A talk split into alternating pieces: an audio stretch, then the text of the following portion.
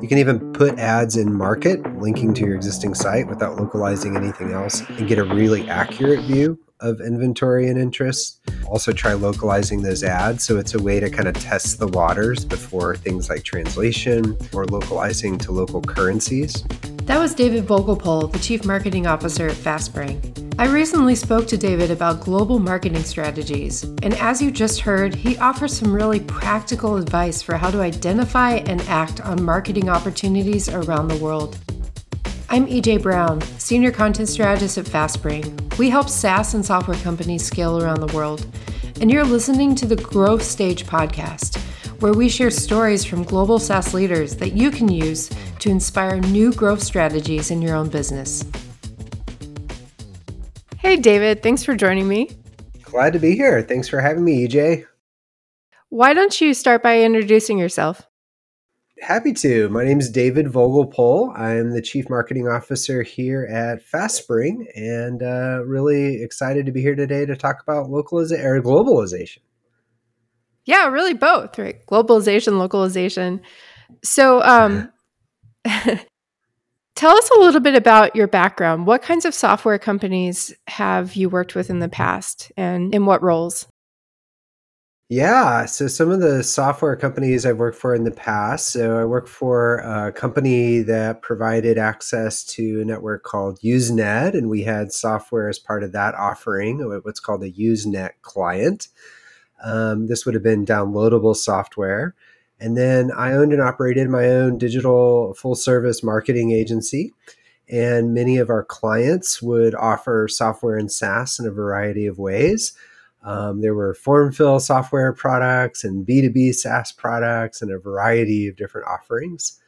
And then uh, for seven years, the role I had right before FastSpring, I worked for a company called WP Engine, and we had a variety of software offerings, everything from uh, WordPress themes and plugins, a local development tool called Local, um, and then had very uh, SaaS like elements to our offering there. So, software and SaaS has been a really big part of my career, actually, EJ. So, with with both your agency and the other companies that you've worked with, what size of software and SaaS companies have you typically focused on? Has it been all, all across the board? We had some fairly large customers in my agency days, but the majority of them would be, be what you would consider in, in the larger scale, like an SMB software company. Um, so okay. kind of mid-sized to small, even just getting started, um, which is a lot of the customers that actually use the FastSpring platform. So it was really neat for me joining um, having a connection to to so many similar companies from my past. Right, makes sense. You know the customer base well. One thing that I love about working at FastSpring is that we have customers who are headquartered all over the world. This is very much a global company. We have our own headquarters or company offices in Halifax, Amsterdam, and what am I missing? I feel like there's well, and then of course Santa Barbara. I don't um, know. I'm new, so yeah, yeah. right. We just opened up Halifax. We're excited to be expanding in that direction. So, similarly, with your agency and working at WP Engine and beyond, what was your global focus like? Like, did your customers come from all over? Did you market all over? I know that you have an expansive background in globalization, but what does it look like? In the agency days, we did have clients all over, but we're primarily North American based. We had some based in Europe. I think as I think about like software platform offerings and the clients and companies I worked for, you know, globalization has a big draw. When when most companies, SaaS and software companies get going, they typically will focus on the, either their home region or their home region plus one. So, by sake of example, if you were a team bill uh, based in Asia, you would uh, maybe focus on you know countries or region or your region there in Asia, but then you might also you know launch your product in the United States and Canada. And what happens in these cases, whether you're focused on one region like North America or like you know one plus one, like just two key regions is over time you, start to take up the available inventory for attracting new customers. You're advertising in, in ppc you're advertising on social media maybe you even have affiliates and you, you start to kind of fill all the blanks and then you're in this optimization zone where you're trying to get better and better conversions find more and more niche audiences and of course one of the biggest ways you can grow is just to expand your geographic footprint most services when they launch they'll they'll launch they'll have their service in maybe one and two languages charge in one currency and you'll get customers from other countries that are able to transact in those currencies even though they're based in a different country with a different currency. And so you'll start getting sales from these outside areas. Um, but when uh, really the work comes in is when you're like okay but now i really want to double down. We're getting a lot of customers from the uk but we're charging in dollars. We haven't really localized our experience. We're getting a lot of customers from France. We want to do the same. This is where the strategy starts as people start to think about it. And I can get into this particulars, but that's just to set the stage. Um, that's generally how globalization would, would come into play with the brands I've worked with in the past. I think there's a common idea that startup culture in particular, startups like to talk about that SaaS and digital software it is global from day one. And they talk about it that way is that you um, there's unlimited growth possibilities because from day one if you're online you can find customers from all over the world or customers can find you from all over the world.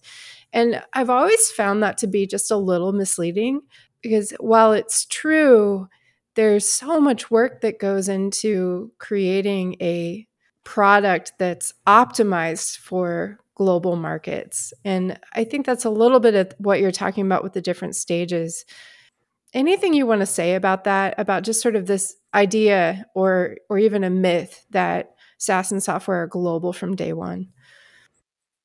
Every good myth has like a seed of truth. So I think like the, the one true part of that statement for me is the ability to distribute your product to the four corners of the earth without having to facilitate infrastructure and logistics and things like that. And so I think like in that way it is very core to that truth.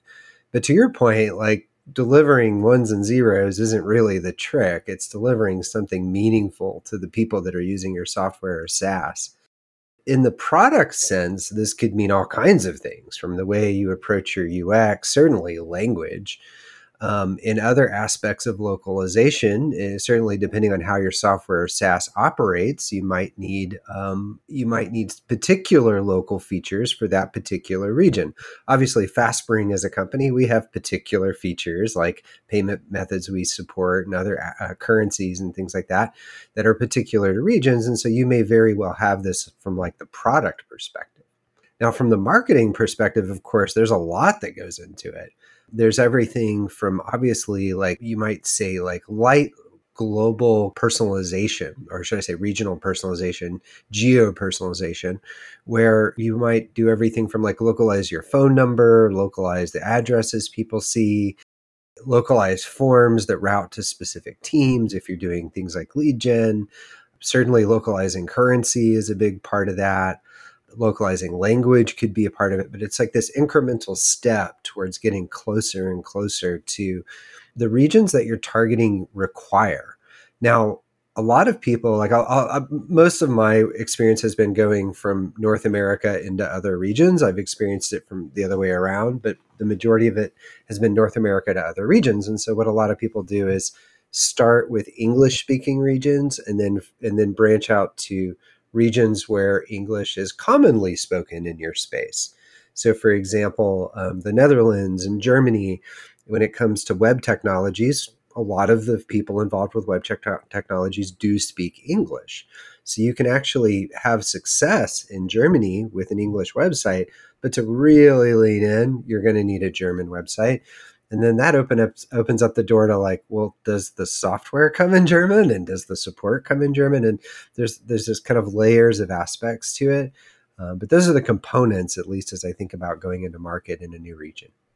Do you have any stories of things that surprised you as you worked on breaking into new markets from a, a marketing perspective I'll rewind the clock back, right? So uh, mm-hmm. don't don't judge too much by the things that surprise me, but I think the nuances between languages, um, you know, in English in the United States, we often use Z's for words like realization, and international English uh, would would use an S. There's also the notion of UK English. So I think you know one quick win, especially if you are a US based company, is localizing your English site for international audiences using international English. And there's more to it than just swapping Z's for S's. Um, but it's not as massive as like a, a, translation into a new language. Maybe for you, it might be French. And in various languages, there's also very material differences. So um, the difference between the different flavors of Spanish that come into play. French is also a good example of that. And so understanding like what flavor you're localizing into and the fact that there's nuances between languages, um, I think that was surprising for me. I think the other thing that was surprising for me was how complicated and long it took to launch new currencies in old roles. Um, massive teams coordinating everything from local bank accounts to tax compliance to the systems really just to support all that and integrate it in with homegrown uh, payment platforms it, it was very complex in certain situations to get into new markets with new currencies. And so FastSpring, of course, it's it's very easy because it's already all configured into the system. But that was one of the things where I was like, okay, let's go into a new region with new currency. Got it. And it's like six months later after the company's been turned upside down, boom, we got it. It was a lot of effort to get there. It like put off a lot of other things we could be doing. So that definitely stood out to me from the past. Oh, that's interesting.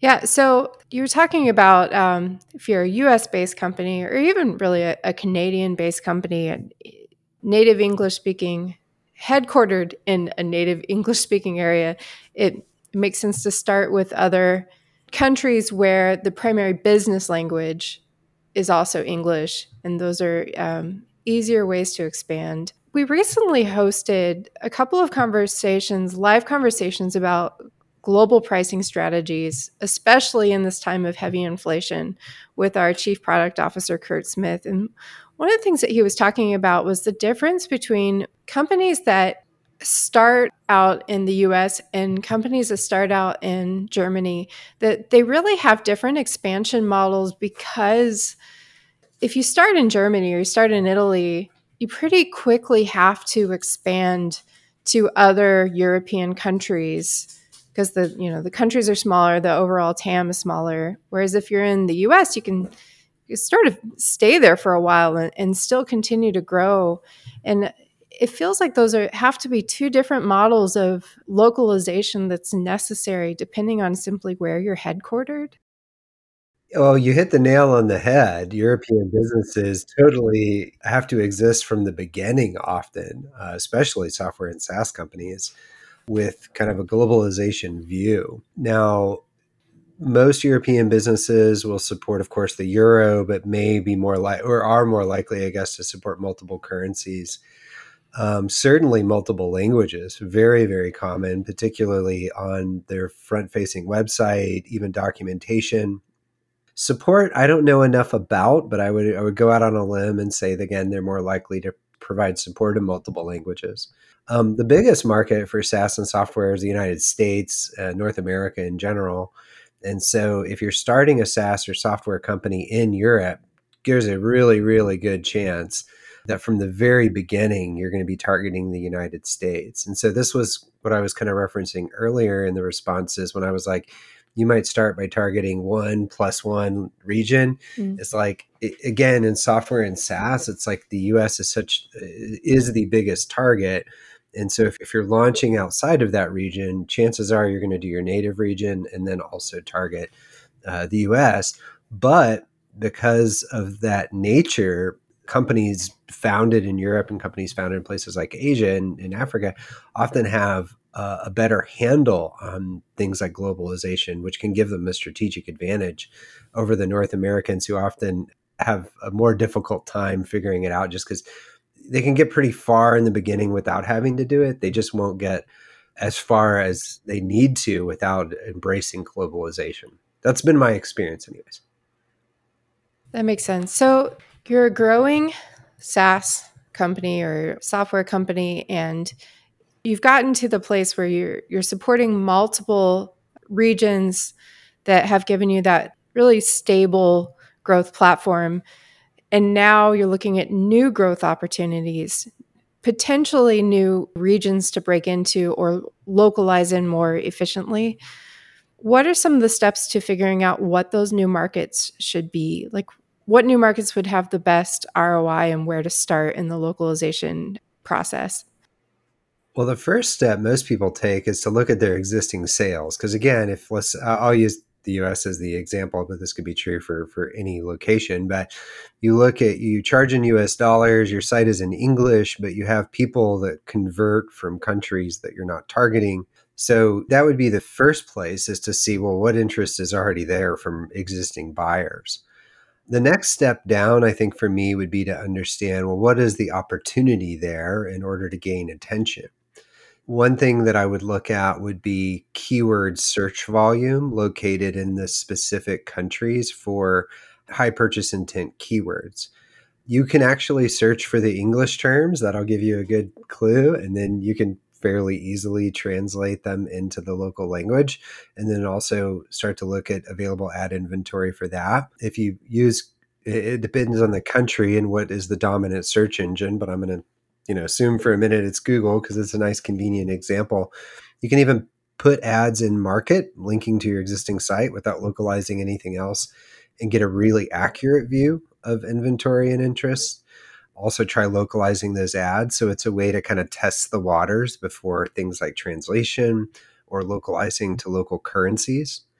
And then the other thing that I like to do is I like to see like what ecosystem of websites, communities, social presence exist in that geography focused on that language or that topic.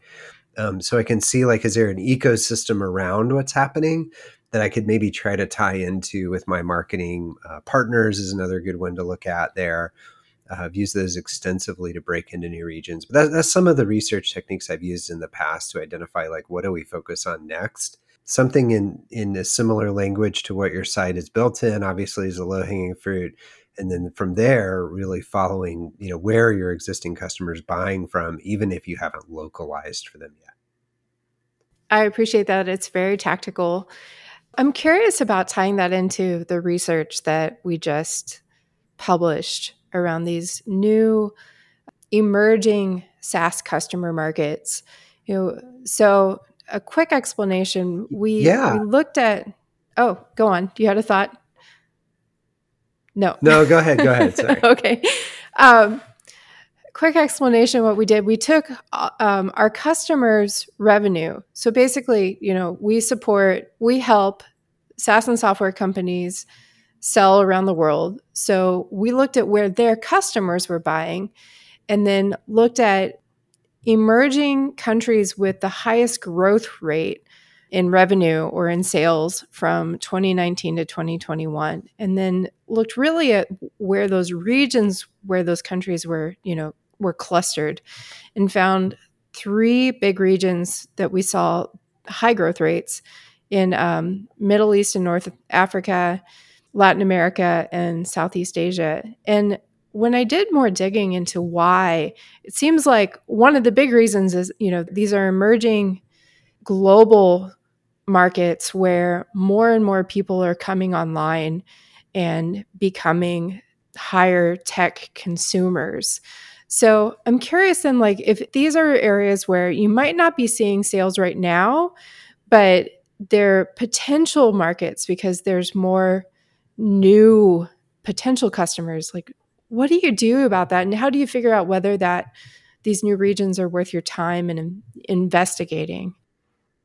Yeah, I think again, like from my perspective, it's like what's the lowest hanging fruit first? Like where should you spend sure. your time? But if you look at global technology companies, I mean, companies like Google, Meta, TikTok, so on and so forth, are very focused on these regions. Again, because it's one of the kind of easier ways to open up a new market in, in a sense versus in areas you may have already gained dominance in.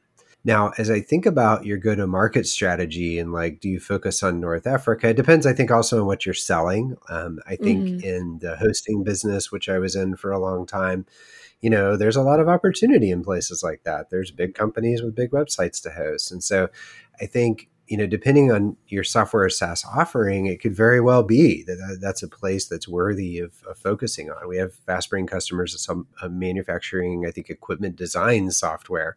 You know, you betcha North Africa is a great place to think about a go to market strategy there. And I guess the other thing I would put out there is that you, for me, anyways, you hit the nail on the head, which is that a lot of these regions are getting more and more penetration into internet access and, and digital. And so there's this bit of a lag effect. And so that opportunity, in my view, will continue to grow. So if you can get a foothold there, and sometimes because people might be paying attention to lower hanging fruit in bigger markets, you actually might be able to make progress there. And I've actually had a lot of success bringing brands internationally because not at least from the US perspective not a lot of brands focus on it. And so. I mm. think if you're looking for opportunities it could very well be the case, but I think you also need to take into account like the total addressable market and your time and investment and then you know when you localize something particularly around language you're committing to do that forever in a in a sense you know as your website evolves you need to keep up with it and so I think like having a balanced approach for where you invest your time makes sense. But, you know, particularly in some of these fast growing regions, there's a lot of opportunity there. And there's not always a lot of people taking advantage of it. And that's not a bad situation to be in when you're looking for new levers of growth for your software or SaaS business. One thing I noticed when I was researching these particular regions is that part of the growth is because they're venture capitalists that are taking new interest in them and providing new funding sources for these countries. In particular, I'm thinking about, well, actually, both Southeast Asia and Latin America, we see more US funders that are crossing borders and creating new funding opportunities. And I think that's an interesting way of like looking at where, for especially for B2B companies, where's new growth possible yeah, I mean, it's a great point because it's not just internet access or access to computers. It's also kind of the development of, the, of a digital economy in some of these growing regions. And so there are, you know, foreign funded, locally funded accelerators, venture capital funds, and other type of investment in kind of growth vehicles that allow more and more digital companies that come to be. And so while, while you might think like, hmm, how do I break into that market? Uh, if you're in the B2B space and, and these types of companies are of interest to you, I don't know, maybe you're a marketing analytics tool or something like that, there's a lot of growth there. And there's a lot of people establishing natively grown companies that are servicing these markets. And so it's not as the number of eyeballs and, and participants increase in more and more sophisticated ways with digital and the internet there's a ton of opportunity that local companies are taking advantage of you know, as you pointed out in the B2B space, that that can be a tremendous opportunity. And that was kind of what I was getting at with like the hosting business is it was B2B. And so if you have, you know, large companies in small regions and, and you're focusing on large companies, then that could be a big opportunity for you. Um, and so the same could be true. Again, I kind of gave the manufacturing, uh, what was it, manufacturing equipment design software example. Company like that's going to be focused globally no matter what. Um, and it may very well be extremely valuable to focus in regions. But again, the rise of investment, the rise of accelerators in like the startup and software space, um, there's a ton of opportunity out there. Well, let's go back to the commitment angle. You're talking about that when you localize it, it it's sort of a forever commitment that you, you need to keep localizing. This is not a one and done activity or process. And it reminds me of the conversation that we were having earlier then about finding regional partners that can help with that work, both localization partners or marketing agencies that really know the areas well and you know, and there's others. So talk about that process about finding and forming solid relationships that help you maintain and expand your brand. Yeah, uh, so we'll we'll talk about the partnerships through the. Uh, we'll start with the lens of like actually achieving localization, and then we can talk about like business partnerships, maybe as a yeah, sounds good uh, at the end of this. But I think one of the things I've always done as I've gone into new markets is talk to the partners who are already in that market that already do business with the company I'm working for with. I try to understand how they see the market I try to understand what they think we should do, kind of collect all of that information and inform how we go to market. So, so that would be the first thing is listening, lead with your ears. Then we need to like do stuff. And again, things like channel partners and stuff will, will hang on for a minute. But one of the things we need to do is we need to localize our website. Maybe that means translate our website you can hire translation companies, and there's a variety of them. I've used translate.com and, and, a variety of others. Really, what you're looking for are native speakers of the language. And uh, what I found to be best in the past is to try to have the same person do the translations as much as you can. Now, granted, people come in and out of roles, but instead of getting a different translator each time, you can also hire people like in the country to do this for you or native speakers of that language. But having that consistency is going to be really important, especially with software and SaaS, where there's like a lot of technology jargon and like knowing when to translate something or when to use the English version of it. You can set uh, essentially like a vocabulary that defines that, but that consistency is really important, especially when you talk about technical topics. But I think like number one, when you think about translations, is to have a native speaker and a consistent native speaker. You can hire, you can hire a contractor, you can use a service, but you might have issues with that consistency over time if they have a big, you know, kind of uh, group of translators that might be servicing your brand. You can hire local ad agencies. So if you're doing things like PPC, uh, sorry, paid search or paid uh, social, um, hiring a local ad agency can be incredibly helpful there to help manage those campaigns in your local market. Definitely recommend that if you're considering it.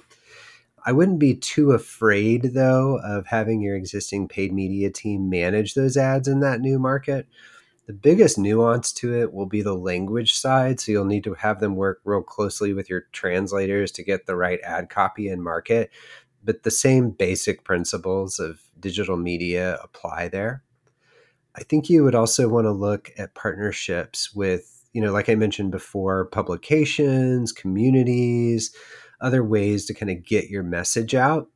Depending on what market and language you're targeting, you may start to run into people who don't speak native language you're used to. So for me, it would be English. And if I was going into, I don't know, Japan, I might, I shouldn't be shocked if the advertising manager at a publisher doesn't speak English. And so you just need to be aware of that and be able to either accommodate it by hiring people internally that can speak and communicate around these ad buys or foregoing the opportunity. You know, there, like I said, there's different levels to localization, not just when you're outward experience, but in how your organization is structured. And then finally, there's things like channel partners or referring partners. I've worked with a lot of businesses where their products were used by agencies. And so if the client didn't speak English in that case, then it didn't matter because the agency did and they could handle all the elements that were required to use that particular tool in that particular case. Um, you can also go to market through people that might resell your software or SaaS. In, in, the merchant of record model that FastSpring is, that's actually kind of how FastSpring works, is, is it, or is how it works, is as a reseller. And that's what allows us to obfuscate or just eliminate the need to file and remit sales and VAT taxes. And so you can also go through channel partners that might be, I don't know, like a system integrator. And every time they set up a system for someone, they could sell your software or SaaS along with it. These are different aspects to partnerships that I've either experienced or led or uh, seen other people find success with. There's so many possibilities. I forget actually what you said, which led to this thought, but when you're starting to localize in a specific place, there's often significant cultural differences just across a country to take into consideration. And I did a quick Google search. So this is uh, the snippet. I'm not sure how up to date it is, but how many native languages are in India alone? And according to the first search result, India has 22 separate official languages. It's home to 121 languages and 270 mother tongues. So, I mean, if you're localizing in India, you start with Hindi, which is probably the most common language, but then if you're attempting to to reach more consumers, then there's so many layers of localization that you can do to broaden that reach and it's yeah. it's quite quite the possibility. Yeah, I'm familiar with that on India. I don't know any orgs that have sure uh, optimized for 22 languages within one country. Most of them tend to, you know, go uh, you know, I don't know, German, English, French, Spanish, so on and so forth, and have variety in that way. I, I believe Hindi is the kind of, uh, I guess, relatively universally read, but I don't know. I don't know that much about India localization, so I guess I won't guess. The your question was really like around cultural differences, and, and so within region you definitely can have cultural differences and I, I, think it depends on the size of the country and the country you're targeting. So like in the us you have like the mm. west and the south and the north and the midwest and and depending on what you're offering could very well warrant being regionalized. I guess if you were selling photography software and you were selling even into places like the uk which is a relatively small place you might want to favor localized images based on where the person you know, or at least where their IP address lives. And then in larger regions, you could also have that same effect, which could take the kind of form of images, it could take the form of an actual language or jargon. The biggest thing I think, though, that I think about cultural differences is really, you know, understanding that you have a frame of what design and words mean based on where you're from and that doesn't always translate into another culture. And so, color is a great example of this. In some culture, uh, red means death. So, if you have your CTA as a red button in the countries that observe that or feel like, you know, I guess where red is recognized as a color that represents death, well, then you need to accommodate for that. So, it's more than just localizing language, it's also localizing layout color and other aspects of the user experience based on the kind of cultural frame that the person is coming in from. And I, I, think it's just important as marketers or people focused on growth and globalization, your frame of reference is totally different than theirs. And so it's really helpful to have people with that local frame of reference review your content, review your designs, provide feedback. Because if you just go in and change the words, then you're very likely to miss something that could be very negative to your brand. So I know that a number of uh, language service provider companies they do more than just translation. They can provide cultural edits and consultations and other things like that. Are there any other tips to making sure that you're you're catching everything when you're starting to build this localization strategy? in terms of catching everything in terms of like did i do a good job or not at that localized experience i built the first level is find a native speaker who lives in the location is the ideal. If you have a local speaker who live was born in the location and now lives in your location, that's okay, but of course you're looking for someone preferably on the ground. You're looking for someone you can trust. You're looking for someone who knows your industry a little bit. This is really where partners, I think freelancers and contractors can also come into play. But you're looking for someone familiar with your industry or at least could get really familiar really quickly. And I think if you have those three things native speakers reviewing your content, uh, people that live in your location reviewing your content, and people with familiarity with your industry or can get very familiar with your industry, if you do those three things, then you'll have the best localization product as a result. But if you're missing anyone, they don't know your industry well, they're going to miss jargon. They're going to miss when you should translate, you know, one term into uh, one language or leave it in the root language. If they don't live in the country, they might miss something that has happened since they left. And then certainly, if they're not a native speaker of that language, they're just not going to no- normally be as proficient as native speakers in terms of accurate translation. Those are my three rules. Those are good.